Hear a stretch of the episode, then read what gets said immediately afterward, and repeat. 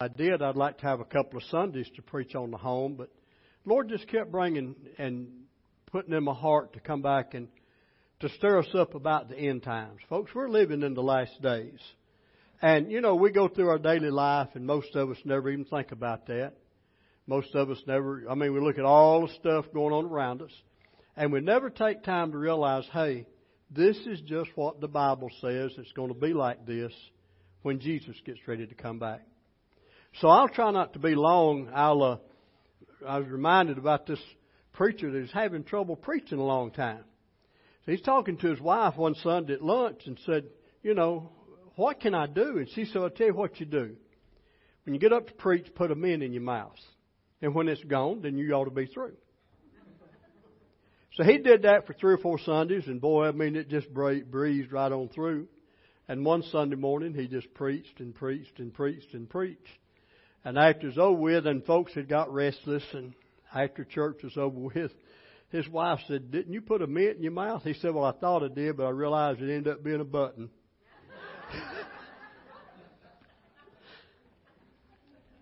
Open your Bible this morning to Matthew. The last time we preached, we preached about the world of the end instead of the end of the world that we always people talk about. And we used Matthew 24 then, and we used the first part of the chapter. And in Matthew 24 is the, what we've called the Olivet Discourse because Jesus had left the temple and had gone out across the way, across the Kidron Valley. Uh, I sound like I lived there, didn't I? Well, I just study a lot. And went to the Mount of Olives, and when he was set down, his disciples came to him and asked him three questions. And they asked him, said, what, when will these things be? Because it told them the temple would be torn down, not one stone to be left on another, and then the temple and all around Jerusalem. What will be the sign of your coming? And what will be the sign of the end of the age? And he took down through there and, and began to show them different things and signs. The part I want to come to this morning in Matthew 24 is found on over in verse 36. Verse 36 through 44 reads this way But at that day and hour no one knows, not even the angels of heaven, but my Father only.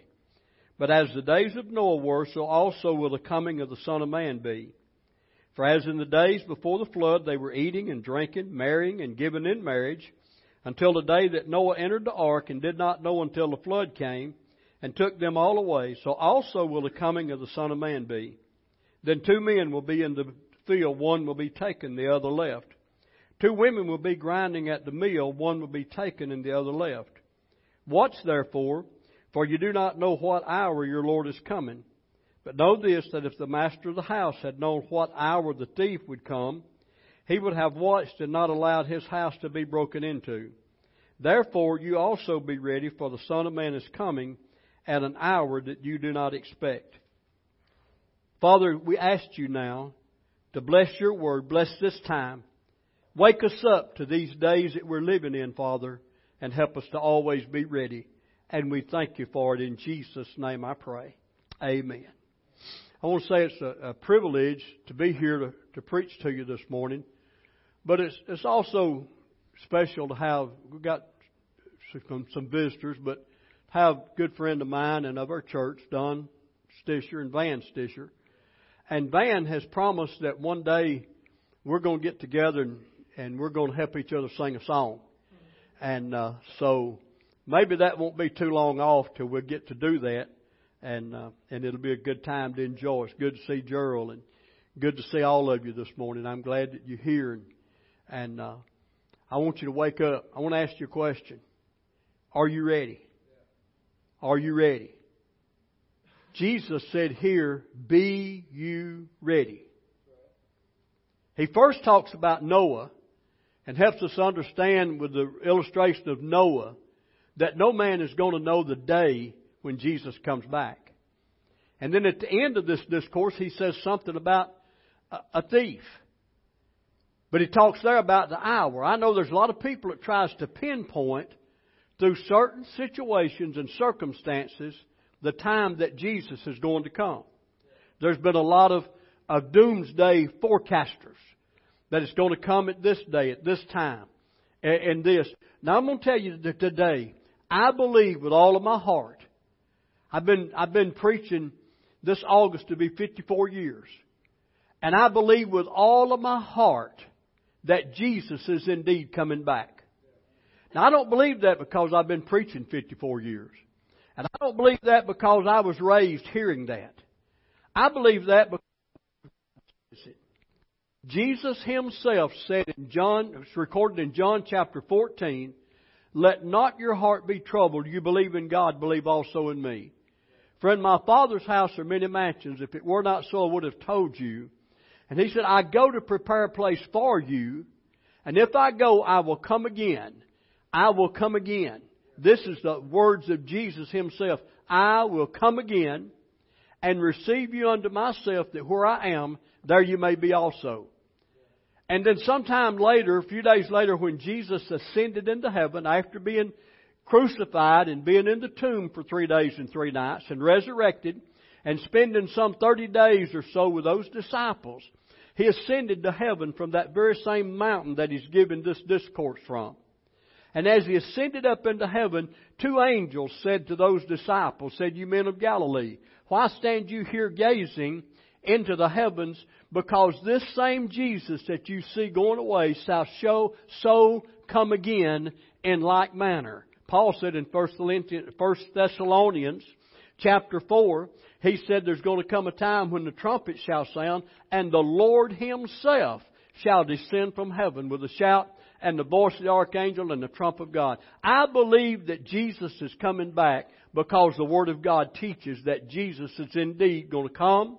I believe that there's a series of events, and I hadn't got time to go into all this because it's like Mark said, there's a whole lot of stuff in here, and if I tried to get just a, uh, more a little action, uh, you may be eating supper instead of lunch. so, but what I'm saying is this. I believe Jesus that there's going to come a time, and this is what we're looking at today. I believe there's going to come a time when there's going to be a trumpet sound, and then the voice of the archangel is, is going to say, Come up here. And it's, it's what we call in the church the rapture. Now a lot of folks says, I don't believe, I don't believe in the rapture because the word rapture is not in the Bible. And you know what? You got me there. It's not. But I'm going to tell you something else that's not in the Bible that we all believe. And that's the Trinity. You don't find the word Trinity in the Bible. And I, I had a fellow challenge me about the rapture one day, and he said, he said, well, you don't find it in the Bible. I said, well, you don't find Trinity either. He said, but you find the teaching of it. And I said, likewise the rapture. So, it's there. It's taught that there's going to come a catching away that there's going to come that day and time. And it's going to happen. And I've had people say, I don't believe all that stuff. Well, let me tell you, all the unbelief that you can pile into this earth is not going to hinder that day from coming. It's going to come. And I want you to understand that. I'm not telling you it's going to happen today. And I'm not asking you, are you ready in the sense that you want the rapture to take place today? But I'm asking you, are you ready in the sense that it may happen today. We don't know the day. We don't know the hour, but a lot of us have this thought, I don't know the day or I don't know the hour, but I don't want it to be today. Well, I'm going to tell you, I want it to be whenever Jesus is ready for it to be. Or when the Father's ready for it to be. According to the Scripture, Jesus don't know, but God Himself has it reserved on His eternal celestial calendar, the date and time hour marked when he's going to say to Jesus, Son, go get my children. And when he does, all the graves of Christian people now, and I'm talking about those that died believing in Jesus, not those that was, I shouldn't say that. I almost said something I shouldn't, Bradley. I almost said not just those that's killed by the police, because if you notice that everybody's killed by police is in heaven watching us. I'm sorry. Forgive me. I didn't mean to be political, but isn't it the truth? Anyhow, all the Christians that died believing in Jesus, and if they didn't die believing in Jesus, they're not Christians, okay? Their grave is going to burst open. They're going to come out of that grave. That skeletal body is going to that quick assume a form like what we have and it'll be a celestial body. And then I mean that quick. He said in 1 Corinthians 15, in a moment, in the twinkling of an eye, the dead is going to rise and then all of us that are alive, that are Christian people, are going to be transformed in a moment, in the twinkling of an eye, on our way up. We're going to be transformed, taken out of here. We're going to go, folks. And, and I've had people excuse, accuse me of being an escapist. All you won't do just escape this. I said, you nailed me quick. Yes, you did.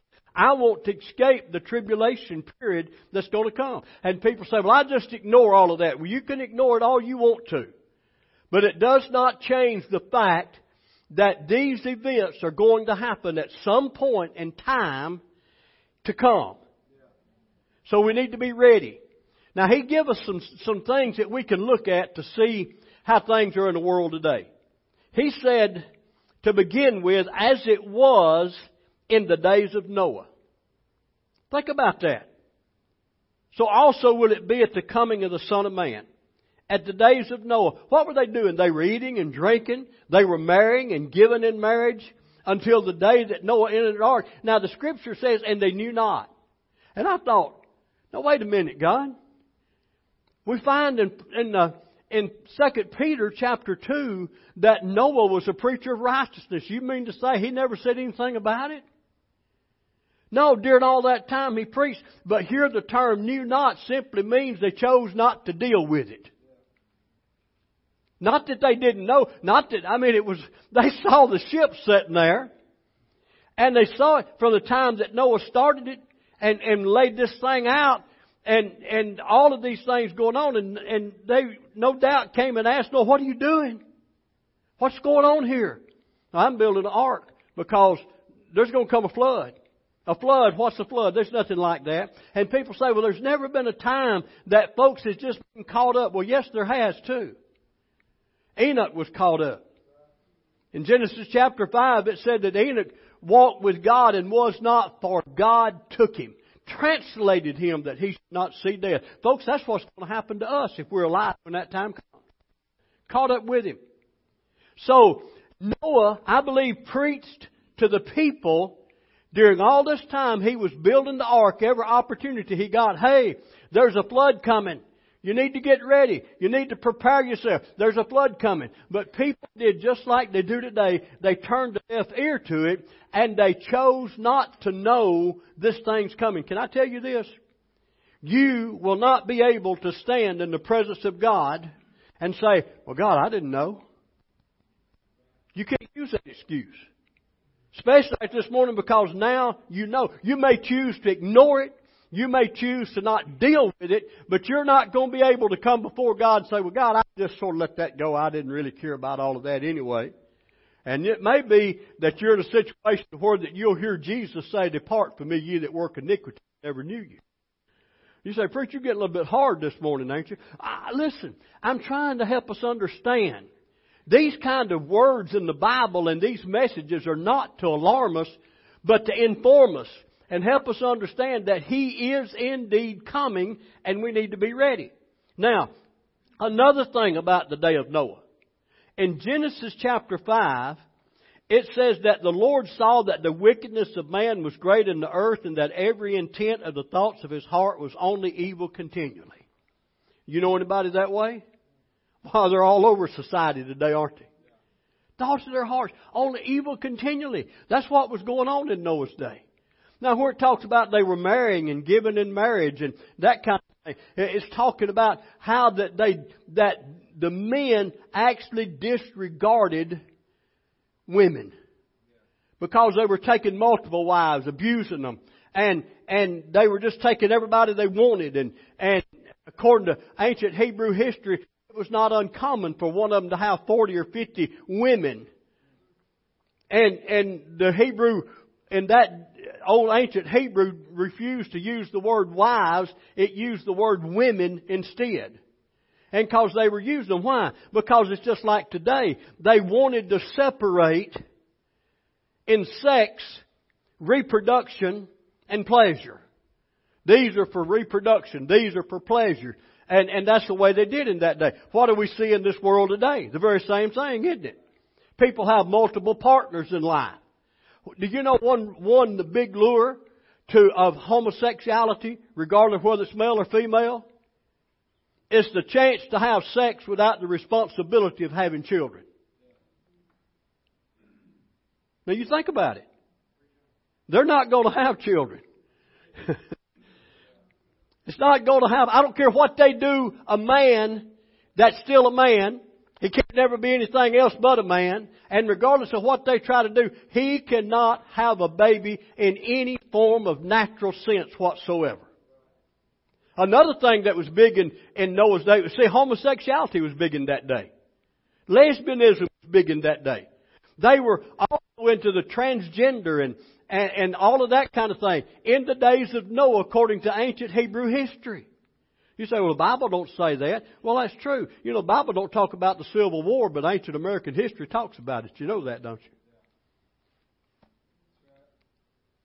Abortion in Noah's day. And it was not abortion. They did not have abortion clinics. A lot of times, now, now listen to me, this is graphic.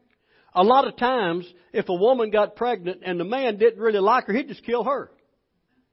So the baby was going to die anyhow. They killed a lot of babies at birth.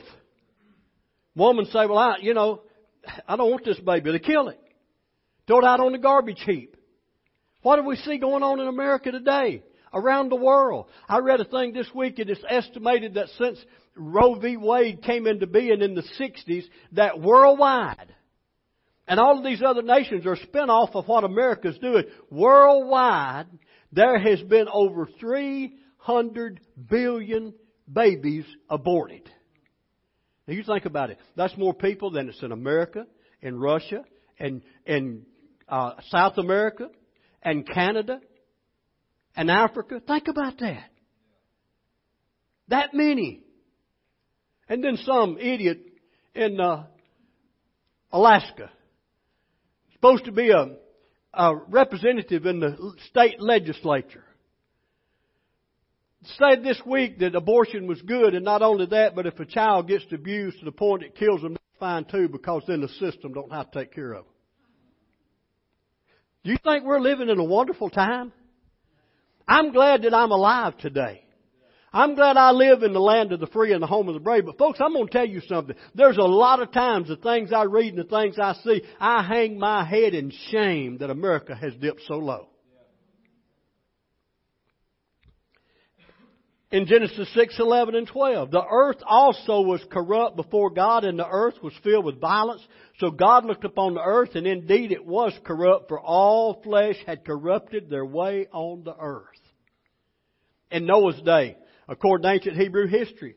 There was, uh, the animals had become so fierce that people feared for their lives just to walk outside the perimeters of their cities. Just a few days ago in Alaska, there was a polar bear. Had never been a bear entered into this city, this little encampment there, village before. A polar bear came into that village and killed a woman and her, son. Just in, in Texas this week, two dogs attacked an 80 year old man and killed him and bit three other people. And mountain lions are killing people and on and on. You know, and I'm not talking about Africa, I'm talking about here in the wild jungles of America. Paved with, with asphalt and concrete. Last days, in, in, in uh, 2 Timothy, Y'all through with me yet? I just want us to wake up, folks. Wake up not to how bad things are because we all know that, but wake up to the fact that Jesus is coming back and that as we see these things, it ought to help us understand that it's closer than it's ever been and that we need to be prepared and be ready. 2 Timothy chapter 3, verse 1, but know this, Know this. In other words, he's saying, pay attention to what I'm about to tell you. You need to realize the day and the time we're living in. Here he says, in the last days, perilous times will come. That word last there comes from a Greek word and it's only found one other time in the Bible and one other place. This is in 2 Timothy, or 1 Timothy chapter 4, where it said the Spirit speaks expressly that in the last days, and it's not talking about a great long period of time. It's actually talking about the last of the last days. You know they got a doomsday clock. If you know, y'all heard about that lately? That sort of caught my attention here a while back when they was talking about the doomsday clock was only five seconds from midnight. Now that's how close that carnal minded people say that the end of this thing is. Now I don't know about the five seconds before midnight, but what I'm saying is this, we're living in the last days. You know when the last days started? I believe the last days started the, from the day of Pentecost to the time that uh, Israel uh, was scattered later on through, from Titus in 70 AD, that the last days span 2,000 years until we've come to the time that we're in now, the last of the last days. He said perilous times. Now that word perilous is only found one other time in the scripture. And there what it's translated fierce. Fierce. Fierce times will come. The place that it's found is in Matthew chapter 8. Now we're not going to go there. But in Matthew chapter 8, Jesus had crossed the Sea of Galilee and come into the country of the Gadarenes, I believe is the way you say it. And there were two men, demon possessed, that met him coming out of the tombs, and they were fierce. And that, that term, if you think about what they were doing, it means mean, violent, dangerous times, hard to deal with times.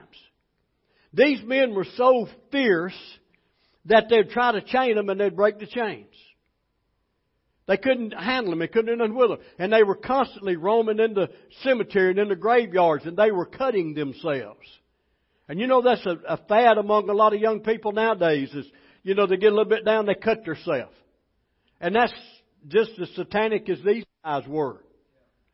It's just an emotional problem. Can I tell you something? And not being ugly to nobody and down on nothing. You know where emotional problems originated? From Satan. Now, that don't mean you have to put up with it. You deal with it like you have to.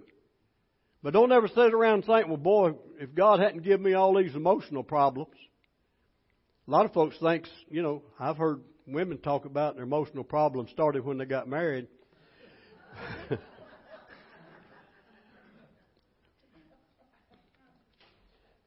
you know, one reason I was wanting to think about preaching on the home, uh, and just uh, two weeks from tomorrow, me and Sister Carol be married 53 years.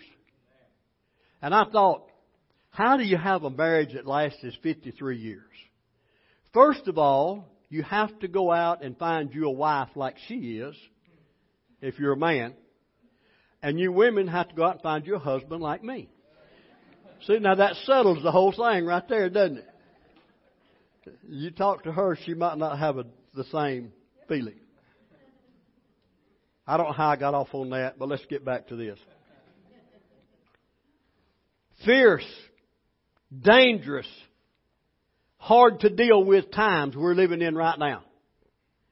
And he gives, he gives some 19 characteristics, Paul does here this day. Maybe this is something like was going on in Noah's day, I don't know. But he gives 19 characteristics, and we're going to take just a minute and, and just hit a little on all of these because I don't have time to go in depth to them. And I know the pastor hadn't limited me some, but he was sort of hinting to it when he introduced me. And I know. But anyway, the first thing he says here that these, that we come to a time now when, and the reason the perilous times are here, the fierce times, is because the number one thing, men will be lovers of themselves. So what we see is misdirected love. Now I'm not, now here I'm talking about a, a natural love. I'm not talking about, uh, calling sex love. Okay? That's not what I'm talking about here. But what I'm talking about is people that are hung up on their self completely. To where that, that, it, they, they're first in everything that they think about doing. And so, uh, that we have, he said that there is, men will be lovers of their own self. I want it for me, for me, for me, for me, for me. Many a family has been ruined because of this me attitude, and we'll talk more about that in a minute. Then he said that there's misdirected use of money because they will be lovers of money. What, I've never seen a society that's so hung up on getting more and more and more and more. And you think, well, hadn't you been to the store, you know that inflation's going on. Well, sure. You know what causes inflation like it is? Love of money. Love of money. And do you know, you, you, you want to get down about eggs being so high and want to be on the president about the cost of eggs being so much? And that's not where it needs to come to. And it definitely don't need to come back that poor chicken and the farmer. There's those people in between that's the love of money. Gasoline's the love of money. Everything. It has to do with the love of money. And, and Paul told Timothy later on, he said, it is the love of money that is the root to all evil. And I want to ask you something. How much do you love money? Well, it's my money. I do it like I want to. It's my money. My money. A lot of people feel that way about giving to the church. Can I ask you this? Well, maybe I ought not to, but I guess I will anyway. Alright? When it comes to tithes and offerings, how much do you love your money? Do you love it enough to say, well, I just don't know if I believe in all of that or not? Uh, I'm not going to give. They got plenty.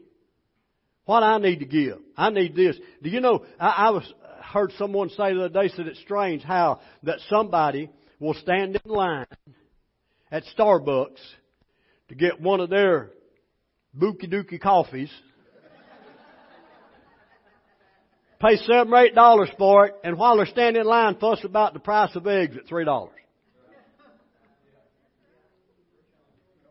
Well, it's the truth.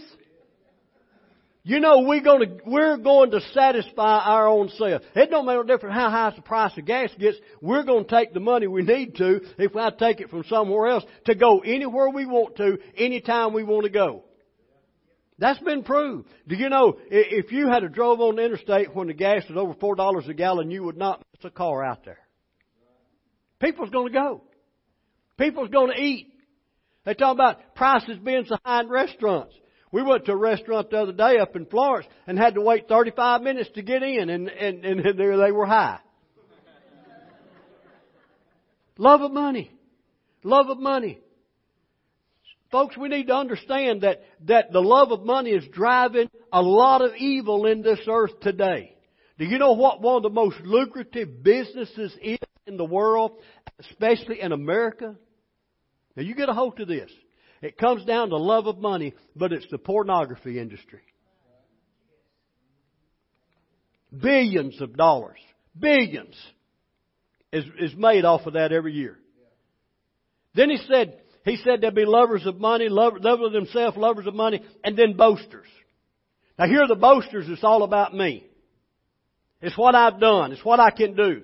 It's all about myself. It's about me, me, me, or my, my, my. This is it. I can do it. I was at a place the other day, a place of business, at Rita and I was, and there was a guy, and come to find out he was from Mississippi. Not everybody's Mississippi is this way, but this guy was. And boy, he was talking about, I mean, at the front of the line, he wasn't quiet about it. He was talking about as loud as I am now, talking about all he had done, all the fish he had caught, and all the deer he had killed, and all the frogs he had stabbed, and on and on and on. He was going and, and just telling them how to do it with what kind of gun they needed to use and all of that. And whenever I got up to the cash register, I, I said to the fellow, I said, you learned anything today? Boasting. What I, what I, what I, what I can do. And then he said blasphemers. That, you know, you say, well boy, there's a, there's a lot of folks that talk ugly. There is. blasphemers. And here it means to slander, to accuse, to speak against, or to speak derogatory words for the purpose of injuring or harming another's reputation. I thought blasphemy was only against God.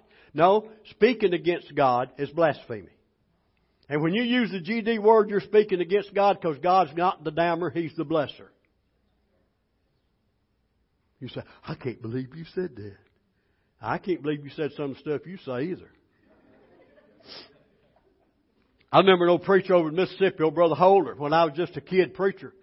I'd hear him say several times, if you still cuss, it's cause you got cuss in you. You need to get the cuss out of you and then you won't cuss no more.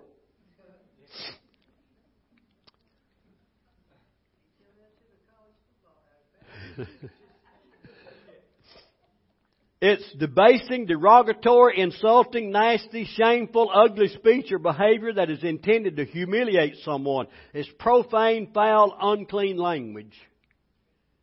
I, am I'm, going to tell you, I'm appalled. I, I will not listen to congressional proceedings because they get in there and it's some of the awfulest language you've ever heard. And, and people just get mad and rail and, and Folks, it seems like there's a license in our society today to talk ugly as somebody wants to talk. Blaspheming. And it just get, it's getting worse and worse and worse. You know, they're not even bleeping stuff out on TV anymore. I was shocked by that the other day. I mean, you know, I know little three letter words and four letter words has been around for a while, but the, and it didn't take me but a second to turn off of it. I don't even know that I let the guy finish what he was saying. Because I'm sure when he got through saying all that long line of deleted, he didn't say, oh, excuse me.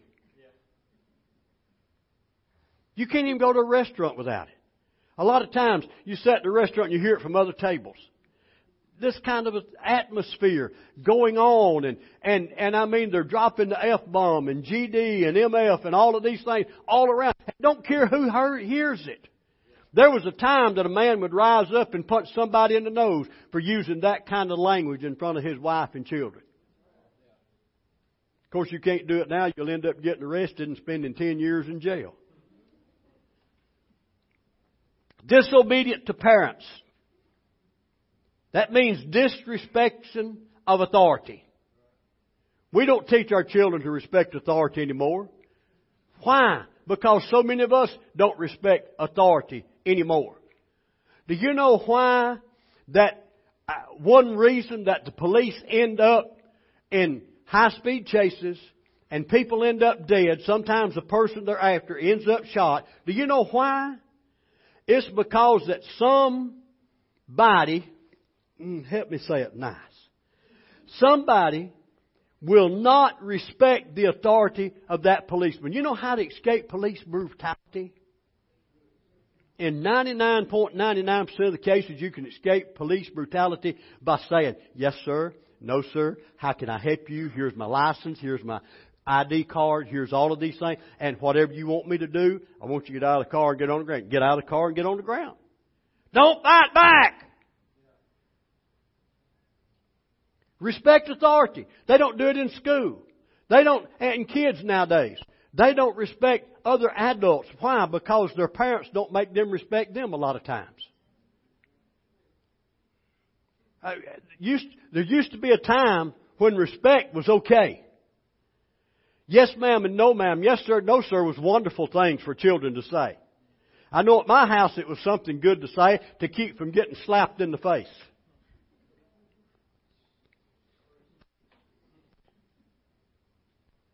You say, you mother slapped you in the face more than once. But I found out how to keep her from slapping me in the face. Yes, ma'am. Yes, ma'am. They don't do it with the teacher. Yeah. No. Yep. And they do that with other people. Call adults by their first names. We were not allowed to do that whenever I was a kid growing up. It was Uncle Uncle Hayes or Aunt Rassie or it was Mr. Phillips that lived down the road. It wasn't Lonnie. Y'all know Lonnie lived, no, it was Mr. Phillips lived down the road. Folks, we're not taught that anymore. And, and it comes to the point to where we have produced in America a generation of children that are, that are unpersuadable, they're uncontrollable, they're inconvincible, and unable to be led. And it stems out of the home, it goes into the school, and they can't discipline there like they need to, and, and because of that, or they want discipline there, and in some schools, instead of discipline, they want to teach them they can be a girl if they're a boy. God help us never let that happen in Alabama. Morgan County, thoughtful. You can't be a girl if you're a boy, and you can't be a boy if you're a girl. Okay, I'm back on that again. My teams will tell you I talk about that a lot, don't Cole? do I do it too much? Just enough. Okay. Unthankful. Living, we live in an unthankful society. People don't appreciate what anybody does for them. They, you owe it to me. I'm entitled to that. We have an entitled society. Do you know that there's cities in the state of Washington that a husband and wife with two children that don't work or won't work, they get housing, they get food stamps or food allotments, they get their medical taken care of, they get all of these things taken care of, and they can realize an income of $94,000 a year. Folks, I've worked weeks that were 80 hours long, and I've never made that kind of money a year. And that makes me mad that they're able to do that, not because of what I've had to do to have money, but it makes me mad because they're sitting up there drawing off of you and me when they need to be out working, and I'm firmly convinced Paul told the Thessalonian people, said if you don't work, you don't eat. And if people can't work, that's different. There's too many of them that can and won't, is the reason those that can't, can't get the help that they need entitled society, unholy. That means that they're uh, being irreverent, losing all fear of God, to be ill-mannered, impure, lewd, indecent, crude, coarse, vulgar, offensive, and rude. I don't know how many of y'all watch the Super Bowl or the halftime show. You don't have to raise your hand. I didn't watch any of it. There you go. And you know, I've read, I've read some things this week where that a lot of people, and I'm talking about big, important people across America, is on the FCC for allowing that woman to put on the halftime show that she did because it was so vulgar.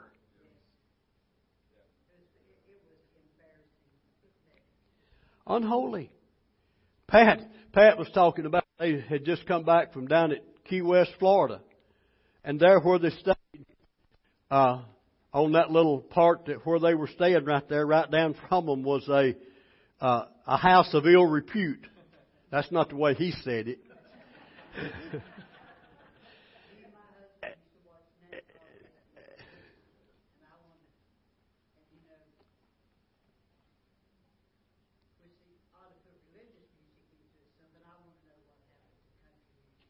Yeah. Well, we'll get back to that later. But anyway, he, he said that, and they wasn't hiding it. Because they walked down the street and there they were right out on the sidewalk promoting what was going on. Unholy. Just, I'm talking about people that do not have any standard of decency about them whatsoever. And, and ladies, don't get upset with me because of what I'm fixing to say because I feel the same way about men. I, I think it's just as wrong for a man to go around without his shirt as it is for a woman to go around without her top. Now you can look at me strange if you want to, but bare skin's bare skin and nakedness is nakedness. Now you do whatever you want to with that. But I'm almost dreading seeing more weather come because no more than we have. I, I was at Walmart the other day and there was some people in there that wasn't even half dressed. I said, Lord, what's it going to be like when summertime gets here? Unholy. You say, well, Pastor, I'm dressed like I want to. You certainly can, and that's fine with me, but please do it at your house and not out in public. And if you do, if you do, just be sure that they don't know you go to church at Victory Fellowship. But here's one problem that we have is that folks, listen, folks don't only do these things, they promote these things and they encourage other people to do them. Romans 1.32, you haven't got this one, Cole, so don't worry about it. Who knowing the righteous judgment of God that those who practice such things are deserving of death not only do the same but also approve of those who practice them. That's where pornography comes in and gets to be such a big business. Soft porn, hard porn, makes no difference what it is. It's all unholy, ungodly, impure.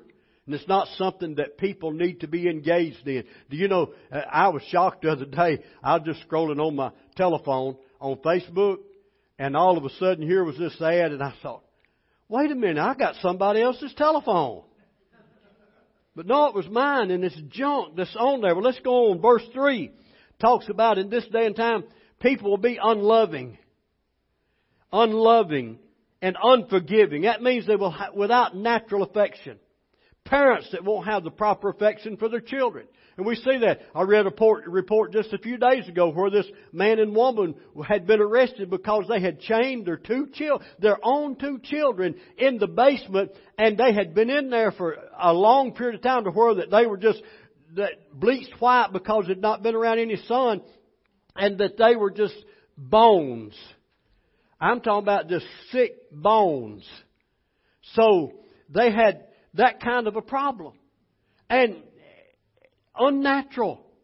Unnatural. And that's happened in so many situations, folks. A, a woman and her partner, another woman, was arrested because they had physically and sexually abused one of the women's own son without natural affection. Let me tell you something, parents. Love your children. Love them every chance you get. Whip their butts when they need it, but love them. Unforgiving. People don't want to be, they don't want to forgive. You say, well, I've had things happen to me in my life I can't forgive. I want to ask you this. You ever been hung on a cross? Nails drove in your hand, your side split open. Have you ever done that? Well, then you can forgive. Because in all of that agony, after being beat to where his back was reduced to what would look like hamburger meat, and a crown of thorns sticking into his skull, and blood splattered everywhere, in the midst of all of that, Jesus looked up and prayed, Father, forgive them, for they don't know what they're doing. You not being willing to forgive somebody is like you eating rat poison, hope they die. I guess I've got past y'all, hadn't I? I'm not trying to be mean. I'm not trying to be mean, I'm just trying to be real, okay? Without self-control. Boy, I mean, we live, not only do we live in an entitled society, but we live in a society of excesses. You talk about, used to be the Smith and the Joneses. Y'all know what I'm talking about there? I mean, the Smiths wanted it because the Joneses had it. And then the Joneses had it, wanted it because the Smiths had it. And we get that way, don't we? We, there's, sometimes there's nothing holds us back, not even not having the money. Because buy now, pay later is good, but you know that later is usually within 30 days. And if there's much involved in the buying, it's the next 30, the next 30, the next 30, the next 30. And they come in here and you get this thing from your bank it says if you use this check before such such a date to make a major purchase or whatever, you won't have to pay no interest till next year. But let me tell you something. You know what happens between now and the time interest is added on next year? Payment, payment, payment, payment. They don't say you go ahead and buy what you want. You don't have to make any payment. If they do that, I'm I'm signing that check. but that's not going to happen. But excess, incontent, and you know I, I used to didn't realize exactly what this meant and it really comes down to the point of people that can't help themselves. They just got it. They just can't help themselves because this is the way that they are. They can't have, they don't have the ability to stop eating. Right. They eat, eat, eat all they can every time they sit down to eat.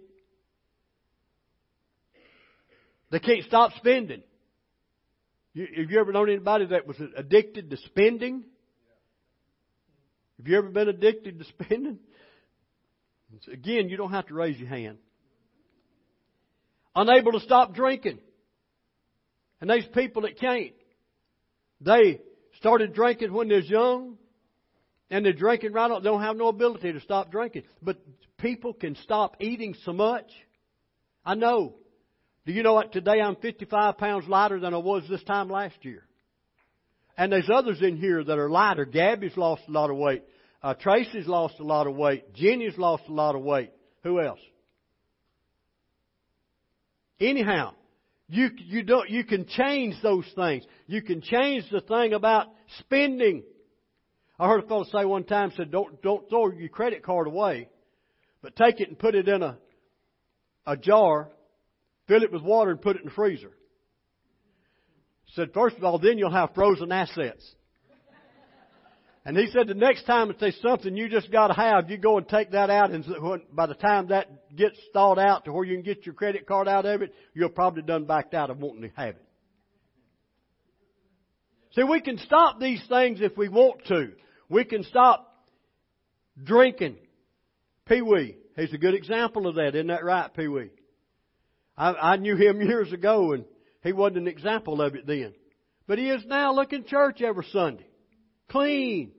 And that happens with so many people. People can stop, but there's so many folks that can't. I had a brother-in-law that could not stop drinking. He just could not stop. He went to different places and was in several times and could not stop drinking. And this is without self-control. People, there's some people can't restrain their emotions. They're mad about everything just all of a sudden. Addictive behavior is a different kind. And I never really understood this until uh, my mother got older and she started having to wear those pull-ups that adults have to wear. I hadn't got there yet. But they, she had to start wearing those because she couldn't help herself. You know what I'm saying? She couldn't help herself. It just came. And there's a lot of people that's that way. And folks, I'm going to tell you this morning, if you have excesses in your life that are pulling you down, that's causing you problems and problems in your family, today's a good day to get rid of all of that. Brutal. That means they're cruel, fierce, harsh, savage, uncivilized, vicious, and violent. That's a lot. Used to be, you'd hear about a murder in Decatur or Huntsville, time or two a month. Now there's two or three a day. People are brutal, cruel. You may have read this about the two women that got into an argument and fuss out in the parking lot of a Walmart in Indiana, I believe it was, Virginia it was. And in their fussing, one girl spit on the other one. She went to her car and got a gun and come back and shot her three times right in front of her children, killed her. Brutal. Then there's those that are despisers of good, not just good people, but they despise good laws, good morals. And it seems like a lot of the laws that we have today to protect the criminal more than it is to protect the innocent. Then verse 4 talks about traitors. And that's talking about a lack of commitment to a relationship. Friendships are not what they used to be. Too many fair weather friendships nowadays. I, I, you know, I'll be your friend as long as everything's going okay. But when things quit going okay, I won't be your friend no more. You won't see them. They quit coming around, quit calling, quit having anything to do with you. I don't even want to talk to you, be around you. Why? Because they've broken off that friendship. They're lost their commitment. And in marriages, it's the same way. People, let me tell you something. One reason that Sister Carol and myself have been married nearly 53 years, and I believe Brother and Sister Hughes can say the same thing, is because that when we got married, we decided that was it and we wasn't going to stop. Like one fellow said, we may have thought about murder a time or two, but never about divorce. And I can honestly say this, that in nearly 53 years of marriage, we've had one bad argument that went on the whole deal for about an hour. And we made some decisions that day and we've lived by them ever since. So what I'm saying is this, there got to be commitments. Commit, people don't have commitments to church. They'll just float to this one, that one. Here, they'll go here for a while. If they don't like it, they go somewhere else for a while, and somewhere else for a while, somewhere else for a while. People don't want to get committed. That's the reason that a lot of times that you, you see a young man that by the time he's 25 done had 13 jobs. No commitment in it. Then people headstrong. That means they're hard to correct or teach. I'll do it my way.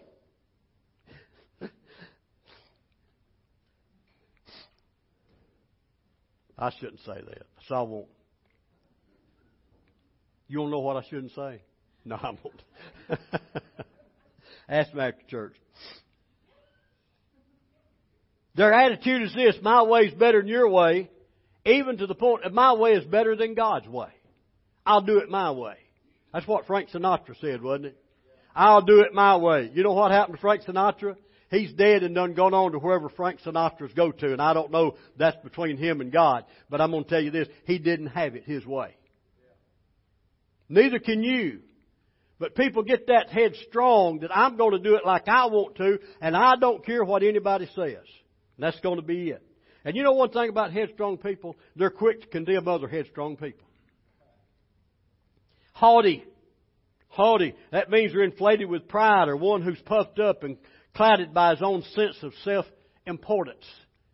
Let me tell you how important you are. You ready for this? If you were to leave this earth today, tomorrow at your job, they may say, well, we're going to miss so and so. Would you post that job for somebody else to take? That's how important you are. What's important is that we're right with God.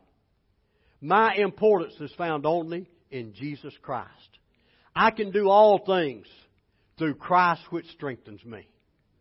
That's the only way. And that's the only way it can be. Then lovers of pleasure more than lovers of God. And I said, my Lord, God, I could preach on that part right there for a long time. Lovers of pleasures. Pleasures, things that people just feel like they gotta have. People who make personal happiness their highest aspiration in life. Their personal happiness. I just want to be happy. I just want to be happy. Hey folks, I want to tell you something. I don't believe you'll find a happier person than me. I don't even have to be in, out on the lake to be happy. I don't have to be in church to be happy. I don't. You mean you're happy all the time? That's not what I'm saying. But I'm going to tell you every day of my life, every minute of my life, every month, every year, I am happy because the joy of the Lord lives in my heart. And I uh, feed the joy of the Lord and happiness as a result. Think about that. You want to be happy? Get the joy of the Lord in your life. How do I get the joy of the Lord in my life? By allowing the Holy Spirit to fill you up because the fruit of the Spirit is love, joy. It's right there. If your Holy Spirit lives in you, joy is resident there. And you need to learn how to let that joy come up and flow out of your life. My goodness.